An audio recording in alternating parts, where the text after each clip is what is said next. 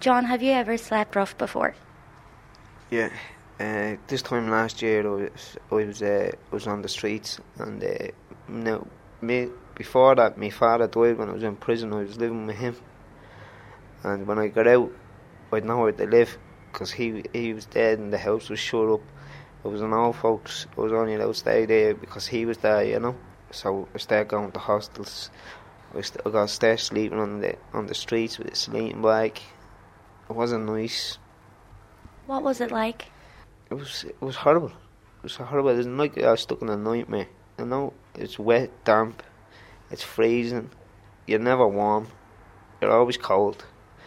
You're, you're walking around during the day. You don't know what to be doing. You know, you're lost. You're lost. There's no there's no real help there for you.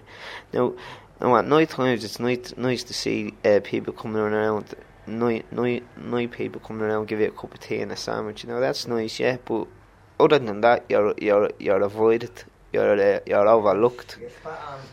Three months I was there, even before then, when I was on the streets before then. Yeah, it's rough. It's this this this this this time of the year is the hardest time of the year for anybody to be on. No one should be on the streets this time of year. No.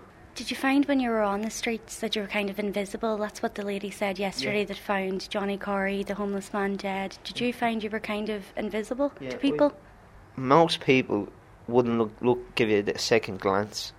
Yeah, you get one or two that it come over to you, and you get you get a nice person. Now this be probably four months. Within four months, you you meet one nice person that throw you fifty euro and make sure you're all right.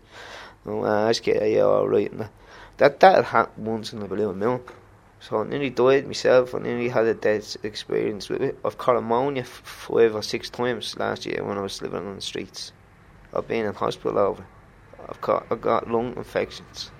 You know what I mean? I had I had bad lung infections. Got ammonia five times last year. This this time last year I got ammonia five times, and every single time I was just kicked out of the, the hospital. But the thing that I that that really gets me going is the government. The government should be doing things. Like I know Peter McVerry and here and they all try their best and all, but I don't really like saying this, but it simply isn't good enough. It's not good enough.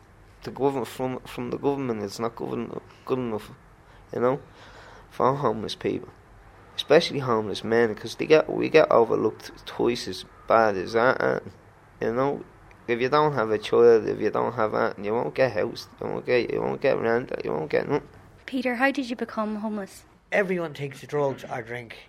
Yes, drink was involved, yes, but I mixed with the wrong people. I did, I'm highly educated, eight honours on my leaving cert, but I didn't use that intelligence to pick who I mixed with and associated with. Now I do. When work stopped for me, drink took over. I had nothing to do. I wasn't getting up every day. I wasn't going into work every day for eight, twelve hours. What kind of experience did you have on the streets? I was piddled on. I was kicked. Oh, you, you junkies. Everyone assumes that you're an intravenous drug user. My willpower is stronger now than it ever was before. I've copped on. I saw the light.